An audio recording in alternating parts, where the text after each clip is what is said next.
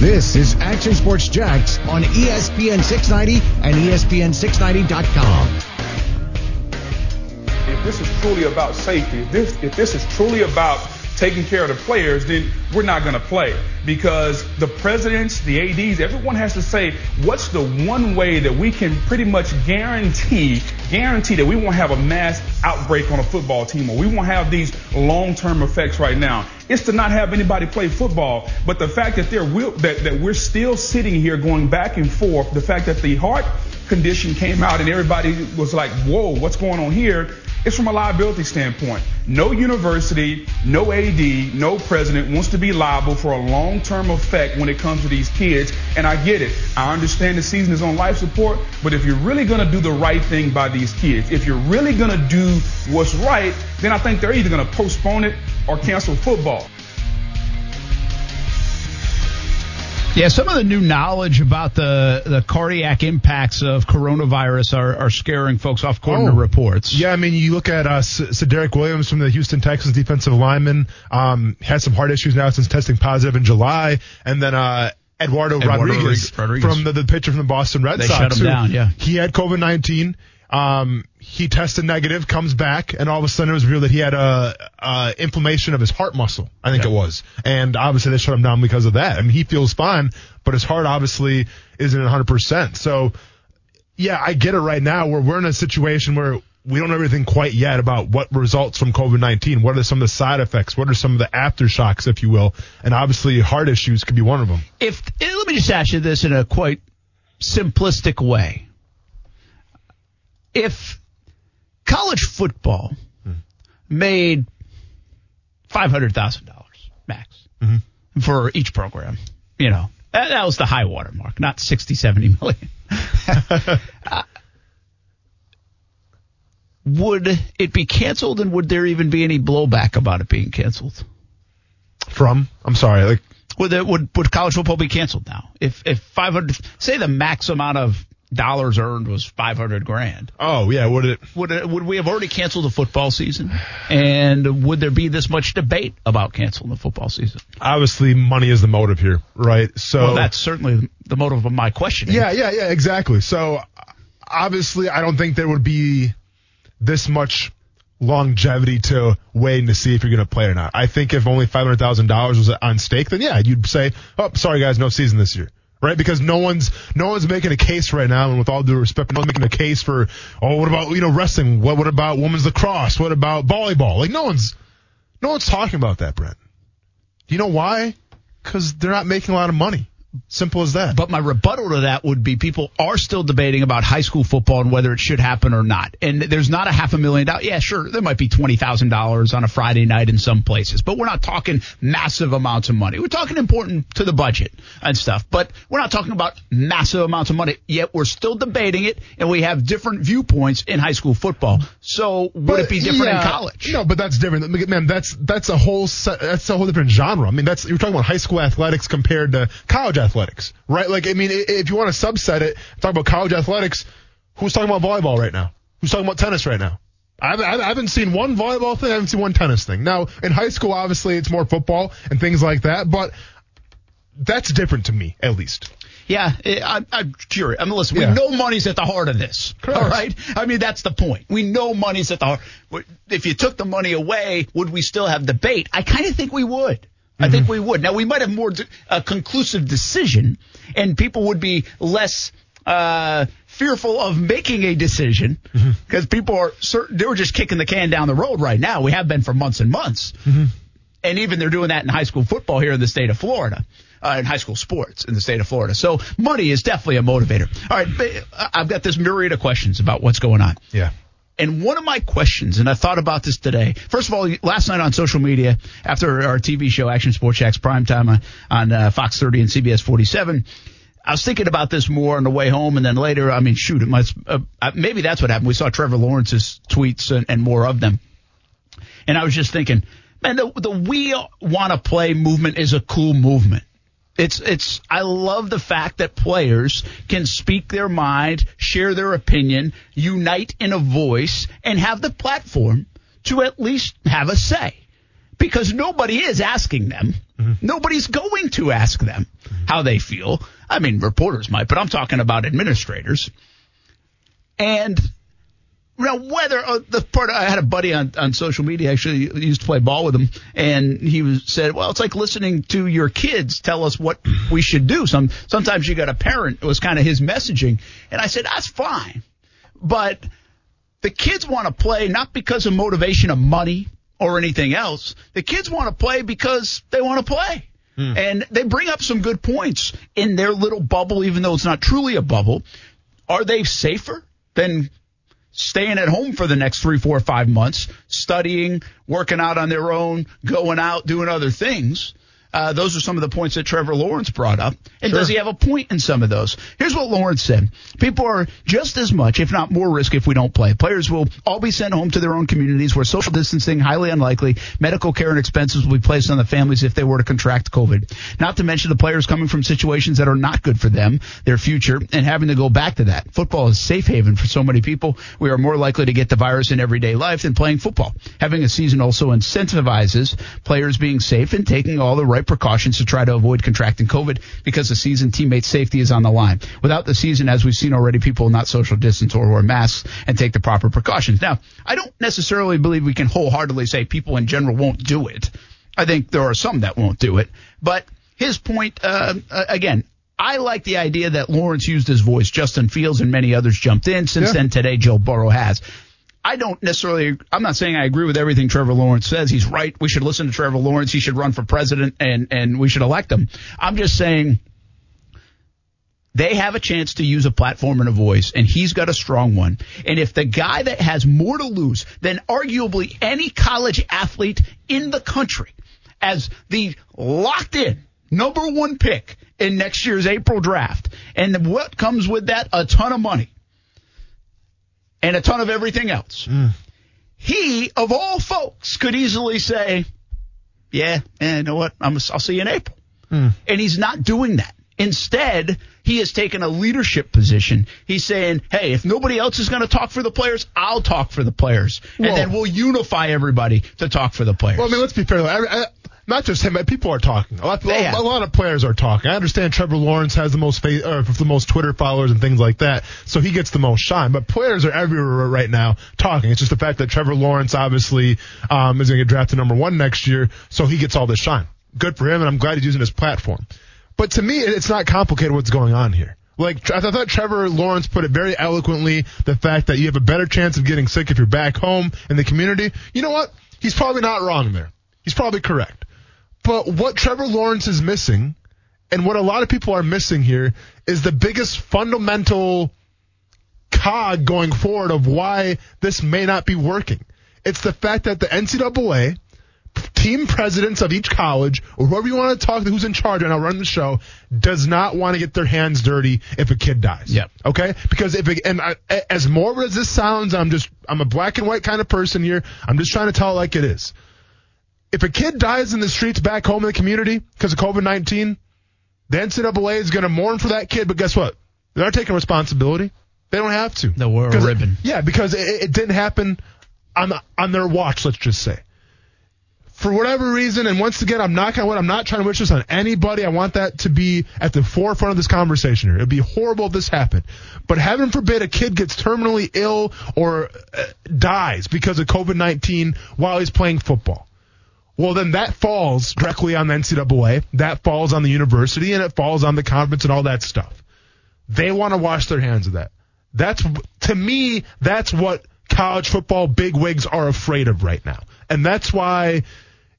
They're not going forward. Some conferences aren't right now, aren't going forward with playing football this season. I get what Trevor Lawrence is trying to say, man, and it was very eloquent. It was great. But, dude, you got to understand what's going on here. They don't want to get their hands dirty. Well, and, and by the way, they shouldn't, in a lot of regards, want to deal with that because that's not just a today issue. That could be a twenty-five year down the line issue. Talk about some of this heart stuff yeah. going on. Again, that's just information that's out there. We don't know. Mm-hmm. Oh, you don't know how this is going to pan out. You can sit there and say, well, look, I, I'll tell you this. Look at all the folks that have tested positive in big league baseball. we haven't seen one that get like super sick or ill or, or knocked out of, for the season. And that, well, Eduardo Rodriguez, I don't know if it's coincidence, but there's not enough science yet to know, uh, you know, with what's going on with him. Yeah. But if you take even, who was it? Was it Freddie Freeman that, that had dealt with it and mm-hmm. said he had like one hundred three or one hundred four fever? Well, he's back playing and hitting home runs. All those Marlins guys that tested positive, they're back playing and, and doing fine. Saint Louis Cardinals, same thing. So that's what a lot of people are looking at, yet they don't want to think like a president would have to think or a coach would have to think or anybody in a leadership position would have to think because they, quite frankly, don't have to deal with that stuff. Sure. So, you, I mean, we, you got to separate the two, and that's why I do, and I've been saying this since the start of March, man, anybody in a leadership position, you can take how you vote and how you view and all this other stuff out of it. If you're in a leadership position, in any position in this country today, whether it's sports, business, education, politics, it's a tough deal.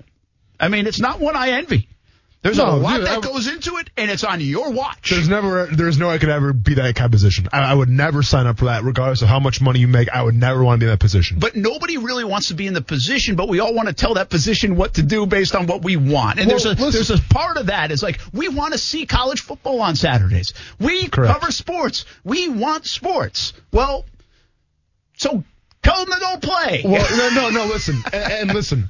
I get what I'm doing now. I'm sitting right here, and, I, and I'm commentating, but I don't have any solutions. So who am I to talk right now? Well, then let me go and give you a solution real quick, okay? Obviously, for this college football season to work, there needs to be some common ground. There has to be a common ground between the presidents of the university and the deans and whoever else, the bigwigs of college football, and there has to be common ground uh, between the players. You have to meet halfway. That's the only way, especially for the Big Ten right now, where this is going to work. So I say, whether it's C T E, whether it's something like that where the players accept the risks. You know, like as soon as I got to college, Brent, and I shut my helmet on for the first time, went to my first practice, I knew what was up. I knew, like, listen, man, I could get hurt today.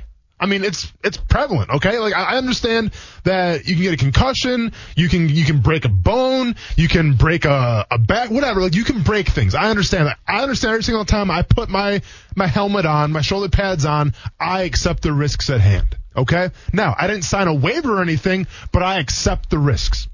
So with that being said, and when the whole Stand United campaign came out of the Pac twelve and other players around the country started to follow suit, what did they go against? They went against signing the waiver and said, we're not going to sign a waiver. You guys are responsible for us. There has to be some kind of common ground between the conferences and the players where, heaven forbid, once again, a college football player dies because of COVID nineteen. There needs to be some kind of waiver that says that player accepted the responsibility, and you know what? We feel horrible about it, but that's not on our watch. That's not our fault. To me, that's the only way we can go forward is if there's some kind of, once again, and it could sound messed up. Some listeners out there, I understand what you're you're hearing right now, and maybe some football players would be against this as well. But if you truly want to play, if you truly want to have this season, you have to accept the consequences. So it, I say you sign the waiver. Um, I think that if you get sick, obviously medical teams can help you. You can have your back, and universities can cover those, those kind of expenses because, let's be honest, the N F L has done this. The N F L has said that if a player has COVID nineteen, that's an injury, okay? So if a player has an injury, you cover those costs, just like COVID nineteen could be an injury. But I'm saying where if, if a player, for whatever reason, once again, as morbid as it sounds, loses his life to COVID nineteen, that does not fall on the university, and you have that waiver signed. You know, I will say this. That was one of my first thoughts when I read the Trevor Lawrence stuff. Again, I applaud Trevor Lawrence. I applaud all the players for the we want to play. Mm-hmm. I applaud them using their platforms and all of that. And I've said this, and if you followed along the last twenty-four hours, I don't necessarily agree with everything, and I think it's deeper than just three tweets and, and and and statement on on that everybody used. Again, I, I applaud it. I think it's fantastic. I think uh, there's a lot of college football that needs to change. I think the power does need to be with the student athlete more than it has been. Mm-hmm. I've been consistent on a lot of those things for years and years and years. Uh, but I did think of what you just said. Okay. We want to play. If I was an administrator, my next question would be, will you sign the waiver? Mm-hmm. We want to play. Will you sign the waiver? How bad do you want to play? And if you did ask that question, how many would say, I'm in? Or how many would say, wait a minute, we need these rights that we've been telling you about. We need guarantee that we're going to have our scholarship if we opt out, which, by the way, has become a thing anyway. That's going to happen. Mm-hmm. Um, it, people are okay with that. But these, this, we all want to play football this season. Establish universal mandated health and safety procedures and protocols to protect college athletes against covid nineteen among all conferences throughout the N C double A. You can do procedures, but it doesn't mean you're guaranteed to protect anybody from covid nineteen. I don't, I haven't seen anybody being able to guarantee that yet. Mm-hmm. Give players the opportunity to opt out, respect their decision. I think people are okay with that. Guarantee eligibility, absolutely, whether a player chooses to play the season or not. That's kind of in place, essentially. The N C double A came out and said that. Use our voices to establish open communication and trust between players and officials, ultimately create a college football players association. Bingo. That's the one. Circle it. It's down there at the bottom, but circle it, mm-hmm, because they want an N F L P A. They want a college football, college sports P A. Mm-hmm. And quite frankly, maybe they should have one. Yeah. That's part of the likeness image stuff. That's part of the underlying theme of this. Where is it in covid nineteen? Where is it in we should have more rights as student athletes if you're making those kind of dollars and asking us to kind of be pawns in the game, mm-hmm, of those kind of dollars?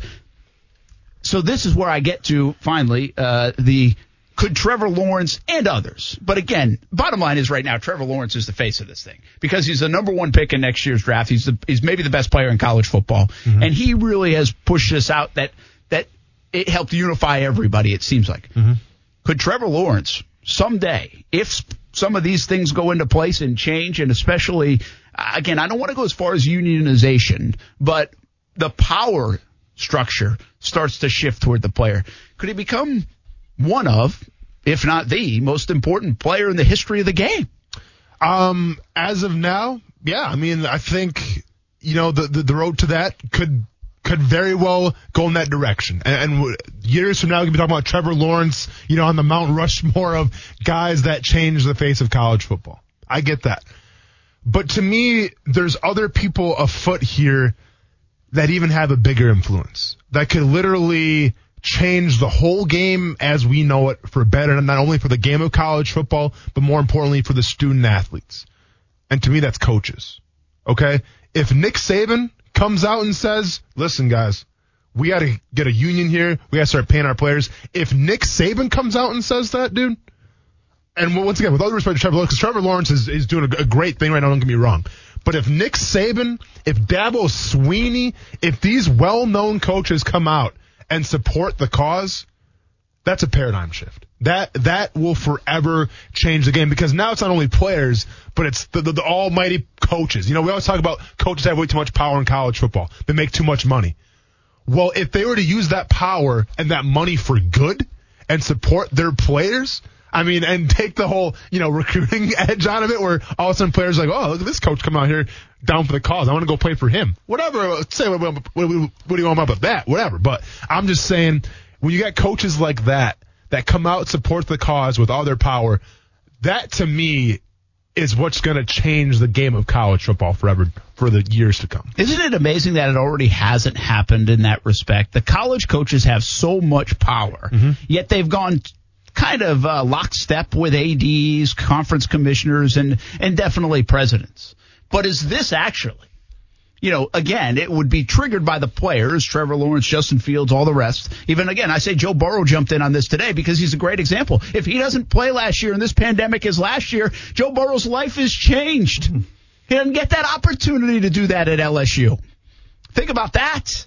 Yeah. So he jumps in and supports the players. But then there's a lot of coaches, Ryan Day, Harbaugh, others. I think even uh, there's, I just retweeted a Saban quote where he said, uh, we have around two percent positive ratio on our team since the fourth of July, a lot higher than that in society. So he's supporting the we want to play to some degree. Sure.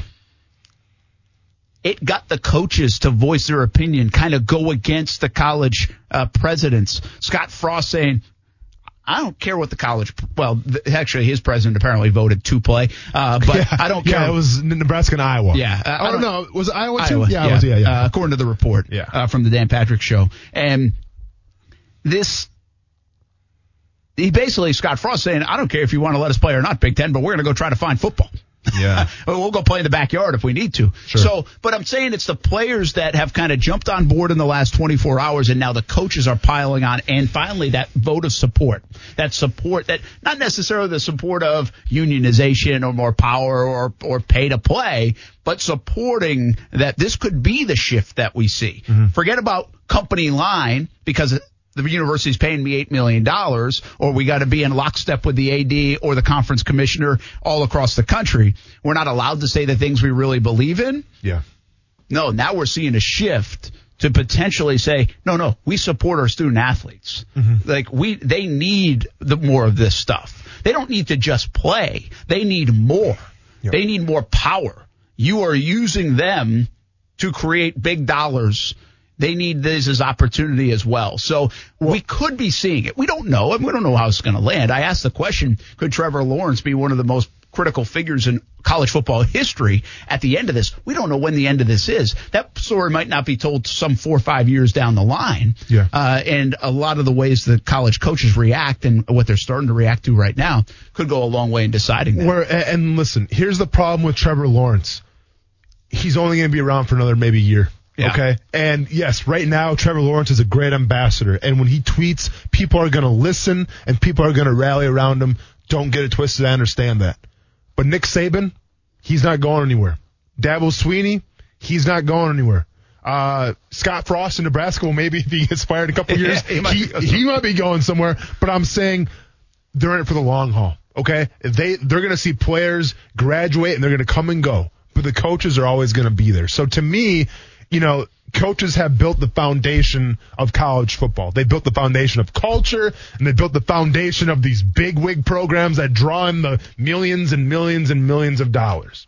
So to me, it falls on them to see this whole thing through, to take care of their players, and to try to support them as they see fit. Yeah, and uh, one last thought on that as you're talking about it is I'm trying to think, I'm like, okay, what do the coaches have? Like, Nick Saban doesn't really have much to lose.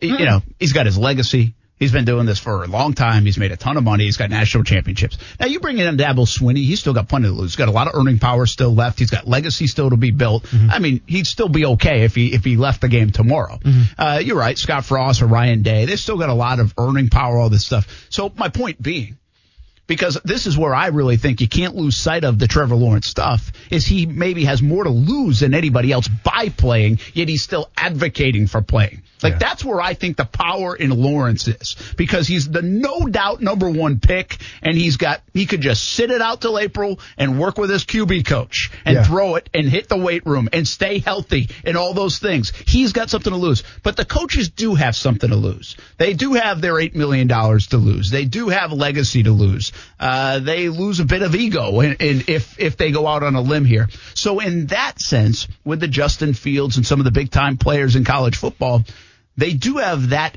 as common ground. There is something to lose for the people talking right now, uh, and that's what it takes, in my opinion. It, it like it doesn't do much to me. If it was just Nick Saban, I'd be like, well, yeah, but Nick's already made one hundred million dollars, and he's got all these national titles. Is it really going out on a limb? Uh, fine, he believes in something. Good for him. Yeah. But when you really have something to lose and you're still willing to go there and put it out there and say, we want to do this, uh, we, we could lose our current health because of COVID nineteen. We're risking that. But I could also lose my long-term earning power and other things. Yeah. I think that's where kind of there's some courage involved in that. So let's rewind the clocks back here probably three months now, okay? And let's go back to when the Black Lives Matter initiative first hit the front of college sports, more specifically college football. And what did we do? When a coach didn't, you know, support his players, or when a coach actually went against his players a little bit with the Black Lives Matter movement, we, we held the candle to him. We called them out. We held up receipts and said, this guy's not doing it right. Let's call this guy out. And we saw coaches get called out. We saw coaches get chastised on social media. We saw teams have meetings because of it. And for the most part, it seems like there was some kind of reconciliation between all those coaches. So we're fine.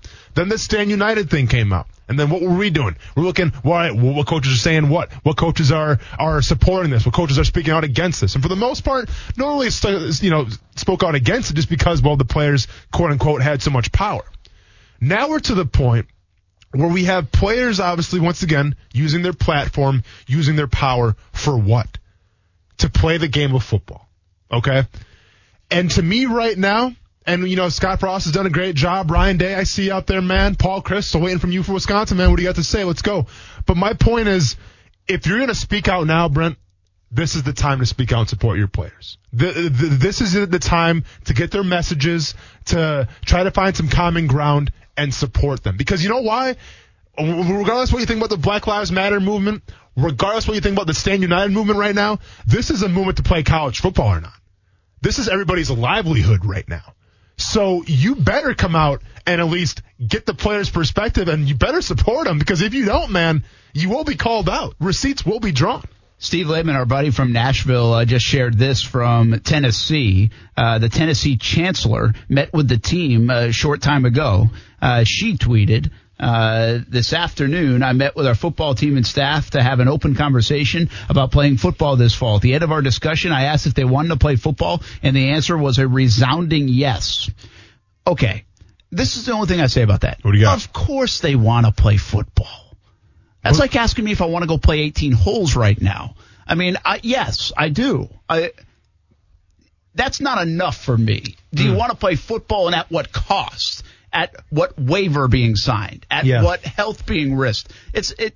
And again, I'm sure some of those things were brought up. This is just a tweet. Yeah. But it's just not enough. The we want to play is a great idea. It's a great concept. It's just not enough. You can't stop at we want to play. Mm-hmm. Of course you want to play. You love the game. You worked your ass off all year to play, to put yourself in this position all your life, to potentially get a shot at the next level or at least some kind of college football and earn a scholarship for most of you. Of course you want to play. We get that. Mm-hmm.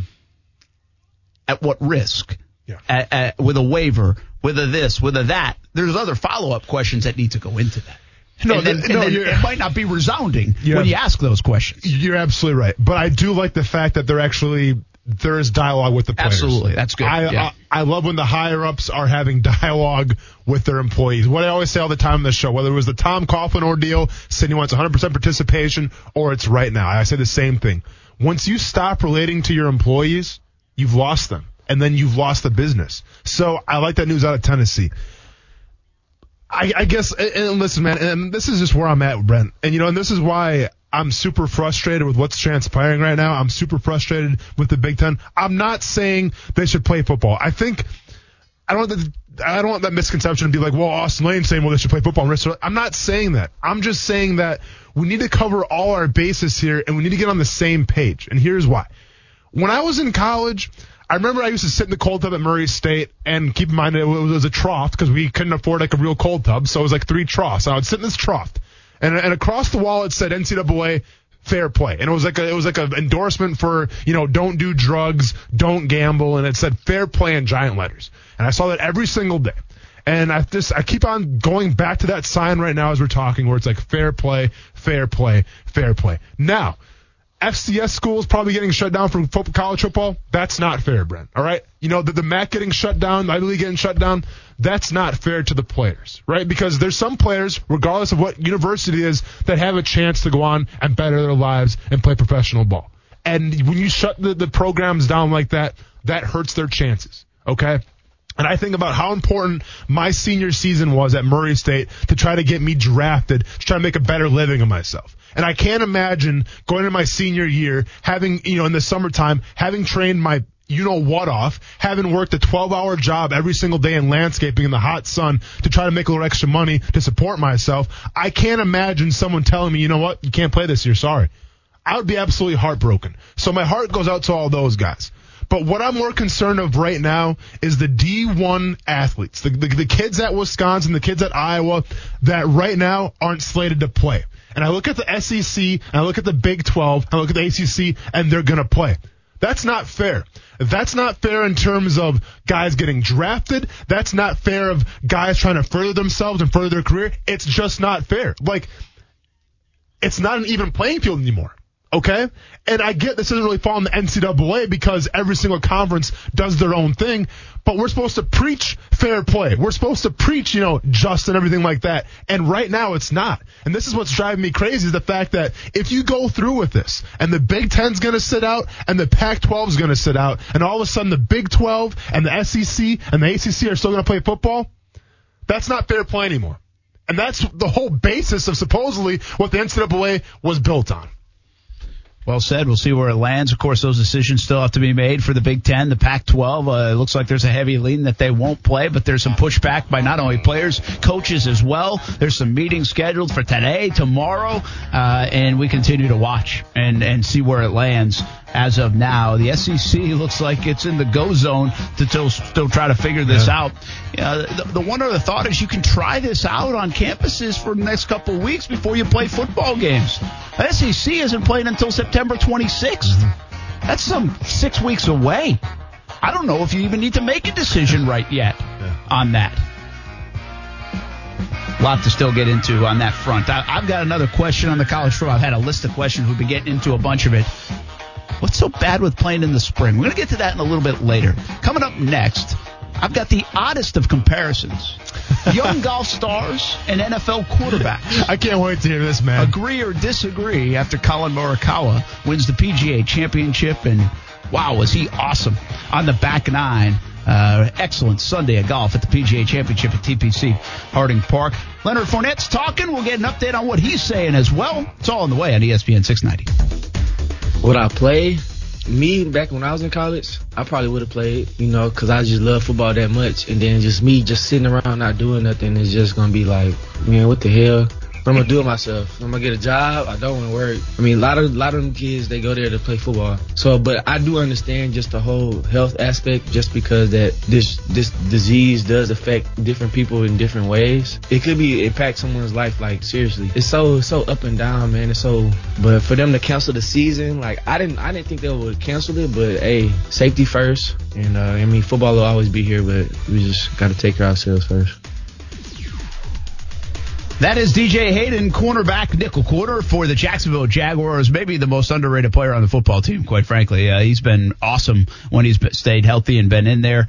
Uh, had a sensational season last year. Now he's going to be asked to be like the dad of, of that secondary. Yeah. I mean, he, uh, he's, he's one of the old guys back there. The and elder. They need old guys. Yes, sir. Uh, he said he thought about opting out. He's got two uh, little ones and, and then decided to play. So yep. More from D J Hayden. Leonard Fournette just finished up, had some uh, thoughts, and uh, we'll get into what Leonard Fournette has to say. Uh, one of the big stories today, uh, Yannick Ngakoue and uh, his agent parting ways. What does that mean? We don't know. Uh, quite frankly, we had a whole discussion about it earlier in the show, and we'll revisit it uh, toward the end of the show as well. Uh, usually do F S U at four, and we will, but four isn't done for another like twelve minutes or so, so I've got time. I want to just get into just a, a little bit uh, about Leonard Hamilton because they got another big-time player at F S U, so we'll get into that in, in a moment.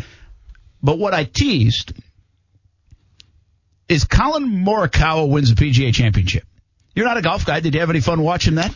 Um, you know what? It, it was all right, man. Like it was intri- it was intriguing because obviously the fact that there were so many guys vying for the leaderboard. So I was like, oh, there's gonna be like an what do you call it, overtime? And that's not overtime, sudden death. Sudden. Well, and what they do actually is uh, an aggregate score, which means it's one of the unique ways they do it. And now they do it at T P C too for the players, but they would have played three holes, and the sc- the overall score from those yep. three holes would win. So let's go and call that sudden death because I can't say the other word you, you just said. No Aggregate. Problem. Yeah, yep. Got it. Go ahead, sudden death. So, um, so with that being said, you know, I was expecting like, oh, dude, coming down the wire, here we go, sudden death, and all of a sudden, you know, this kid, to say the least, uh, kind of comes and just dominates towards the end. So, um, I was intrigued by that a little bit. I'll be honest with you, Brent. Don't know who this kid is, all right? Don't know where, where he came from. Don't know his story. Everyone's hyping him up right now. I don't know anything about him. Um, and one other thing, too, is the fact that Brooks Koepka, not making a lot of friends right now. All right? You like that, don't you? No. I don't. Okay, so you know how I feel about the whole smack-talking thing, right? Like, golf isn't professional wrestling, and golf isn't M M A. So I really don't think people really care if Brooks Koepka's trying to, you know, talk some smack. That was Dustin Johnson, D J? Is that who it was who's yep. talking? Yeah. So Dustin Johnson. And they're actually buddies. Well, yeah, and, and regardless if they're friends or not, like, when I heard that in the last hour, I was like, dude, I don't care. Like, wh- why are you even talking about this? Brooks Koepka, what are you doing? Dustin Johnson's a pretty dang good golfer, has more wins than you do, so why are you trying to hype him up right now? Like, to me, it didn't make any sense. He should have listened to the show last year when we did the, the Brooks Koepka rebranding episode. He must not have listened to it. And to be fair, Brooks Koepka, man, you have the look, in my opinion. You don't have the personality. You have some of the, the accolades. Just be quiet and go golf and win. Yeah, he's almost a little too arrogant. Got caught up with it and then didn't play well. And so, uh, yeah, I don't. I'm I'm mixed bag on Koepka. I'm not in love with the guy. Uh, some of that bravado is needed, to be honest with you, in golf. Some of that back and forth, some of the DeChambeau stuff. I don't necessarily embrace it and love it, but I think also it's needed. Uh, you need conflict. You can't. Everybody can't just get along on the whole tour. Yeah. You know, you need some of that stuff. So it, it's okay. Uh, but also, I think when you say that stuff, you usually got to back it up. Now, I wasn't necessarily wrong about D J. D J finished in second, didn't win. Mm-hmm. But he was awful. Koepka was on Sunday. And that's just golf. That happens. But uh, here's my thought, okay? First of all, Morikawa was on two of the most clutch shots you'll see. This guy is an up-and-comer. People who follow golf know this kid's talented, mm. really talented. Uh, I found it interesting. I said uh, he didn't flinch down the stretch and hit two big shots. And my curiosity was, I mean, wonder if just even the lack of buzz and fans there made it a little more easygoing. And I actually went back and watched Paul Casey speak on Saturday, and he said something similar. He said, hopefully, he's like, I've been nervous in those spots before. Hopefully the lack of fans will kind of calm me down on the Sunday, because he's a big advocate that he, he misses the fans. Yeah. But he said on this Sunday in contention, and by the way, Casey finished in second. So I don't think I'm out of my mind in saying that the fans would heighten it, amp it up, get mm-hmm. you juiced up where you'd have to relax. And while he might be unflappable, he is human. Mm-hmm. And all players, especially in those big spots, sometimes they're so young they don't really, it doesn't bother them. Mm-hmm. And we've seen that in recent years. But sooner or later, golf makes you think a little bit, and any little doubt or any little distraction raises the stakes. That was my point. Some people are like, oh, he's unflappable. He doesn't get nervous. He doesn't get nervous. Okay, great. Ice water in his veins.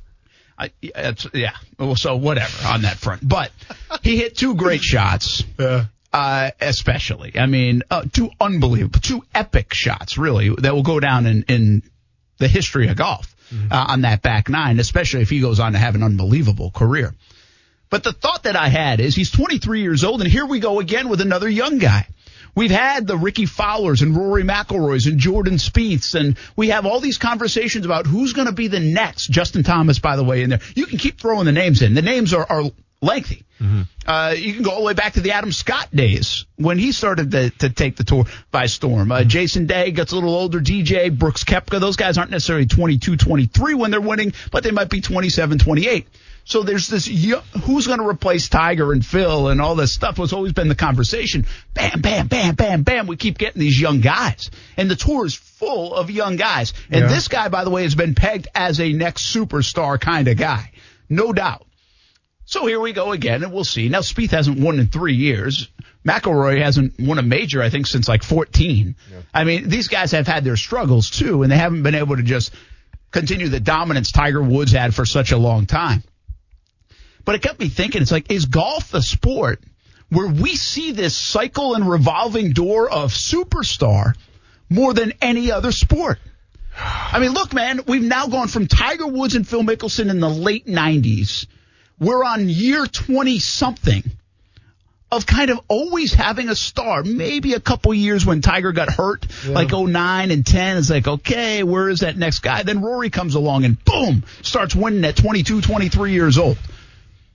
This is a sport that continuously seems – we're going on a gen, like two generations worth almost of star yeah. players. See, and now obviously I'm coming from a different area here because I'm a casual golf fan. Set aside from you who are obviously super passionate and follow it, you know, w- with a microscope here. When you say the word star, though, like, see, to me, Phil Mickelson, Tiger Woods are not in the same category. Not, no. not even close. Like, Tiger Woods obviously – is the guy. Ricky Fowler, yeah, star potential, but to me, The, and listen, and Ricky Fowler, to me, a lot had to do with, you know, obviously being sponsored by Puma, wearing the crazy outfits. I think he kind of connected a little bit with a younger audience. Now that younger audience is growing up and they still follow him. Yeah. Very cool. He'd be a bigger star, by the way, if he could win a major. He hasn't. And this is my point. This isn't, this isn't the U F C. This isn't boxing. Like, you, you don't, winning is everything here. Okay, it's not like NASCAR. We have to be like this kind of this name, but you also have to have the attitude and get the good press conferences. Because like, look at Jimmy Johnson. Jimmy Johnson won how many championships, and nobody really cared about Jimmy Johnson. Okay, like this is golf. If you win, you will become a star. If you keep on winning over and over and over again, defying the odds, well then you become a superstar. And like I think of golf right now, and I get it. It was Jordan Spieth going on his run for a little while. Right, and Rory McIlroy, this this kid, and once again, Rory McIlroy had more because, to me, he's from a place where, you know, golf was technically invented, you could say, or close to it, and he's got the accent, he's very likable, nice guy, but, like, how much has he won lately? Like, to me, the, the, this next kid, and it's Morikawa, right? Yep. Morikawa will become a star, and he will become a household name. You just have to win. You just have to keep on winning. And then people are going to know who you are. And that's the beauty with golf. Yeah, it is. And and so here's my tie-in, okay? Yeah. My question is, my thought is, I'm relating them to N F L quarterbacks. Mm-hmm. My point being is, we have said for the last decade, really for the decade, okay, Rory's the next Tiger. Mm-hmm. Justin Thomas, the next Tiger. Mm-hmm. Ricky's the next Tiger. Mm-hmm. Uh, Brooks Koepka now we're comparing to Tiger. Uh, Spieth maybe was. even De- Spieth, next Tiger. Now Morikawa, next Tiger. What, whatever. And by the yeah. way, the next Tiger thing is old. And I don't even know if people are saying that as much because Tiger's still going and being somewhat competitive. But we have it's all the, these guys yeah. to say, bam, this cycle of new players is tremendous. Well, it, the only sport I could think of is the quarterback position in the N F L right now. You have the Bradys. You had the Mannings. Heck, before that, you had Favre. And now you have Aaron Rodgers at a certain level. But now look at this young wave. Mahomes, Lamar Jackson. You got Russell Wilson somewhere in between. Mm-hmm. It's the only sport I can think of that didn't go through this huge gap of finding it. The N B A has a ton of stars now. Correct. But they had a huge gap. There was. In between getting them. And, and like Kobe was holding that over. Sure. But even but. There was a good eight to ten year gap between Jordan and, and I think even the superstardom of Kobe and Shaq. Yeah, yeah, I'll, I'll give you that. Yeah. There, this seems like a revolving door in golf right now, and I would say yeah. it seems like a revolving door in the N F L. And by the way, we're going to talk a little bit later in the week, or maybe even if we get to it today. There's a ton of young stars right now in Major League Baseball. Mm-hmm. The question we always ask is, are they transcendent enough? Yeah. And I guess we're going to get to that question. Is Zion the answer? Greek Freak looks like the answer. Are there enough of them to replace the latest star, which is LeBron? My question to you, Brendan, when we come back from the break here is what golfer in the P G A is going to be in a rap song next because he transcends that household audience? That's my that's going to be my question for you when we come back. No, listen, I'm not even joking. Tiger Woods did it. Tiger Woods is in every single rap song for a while. What golfer can be the next guy to transcend? It might be Colin Morikawa. I got a thought on F S U hoops. I guess it's going to be F S U at five today. uh, that will happen next on E S P N six ninety. This is the story of the one. As a maintenance engineer, he hears things differently. To the untrained ear, everything on his shop floor might sound fine, but he can hear gears grinding or a belt slipping. So he steps in to fix the problem at hand before it gets out of hand. And he knows Granger's got the right product he needs to get the job done, which is music to his ears. Call, click Granger dot com, or just stop by. Granger, for the ones who get it done.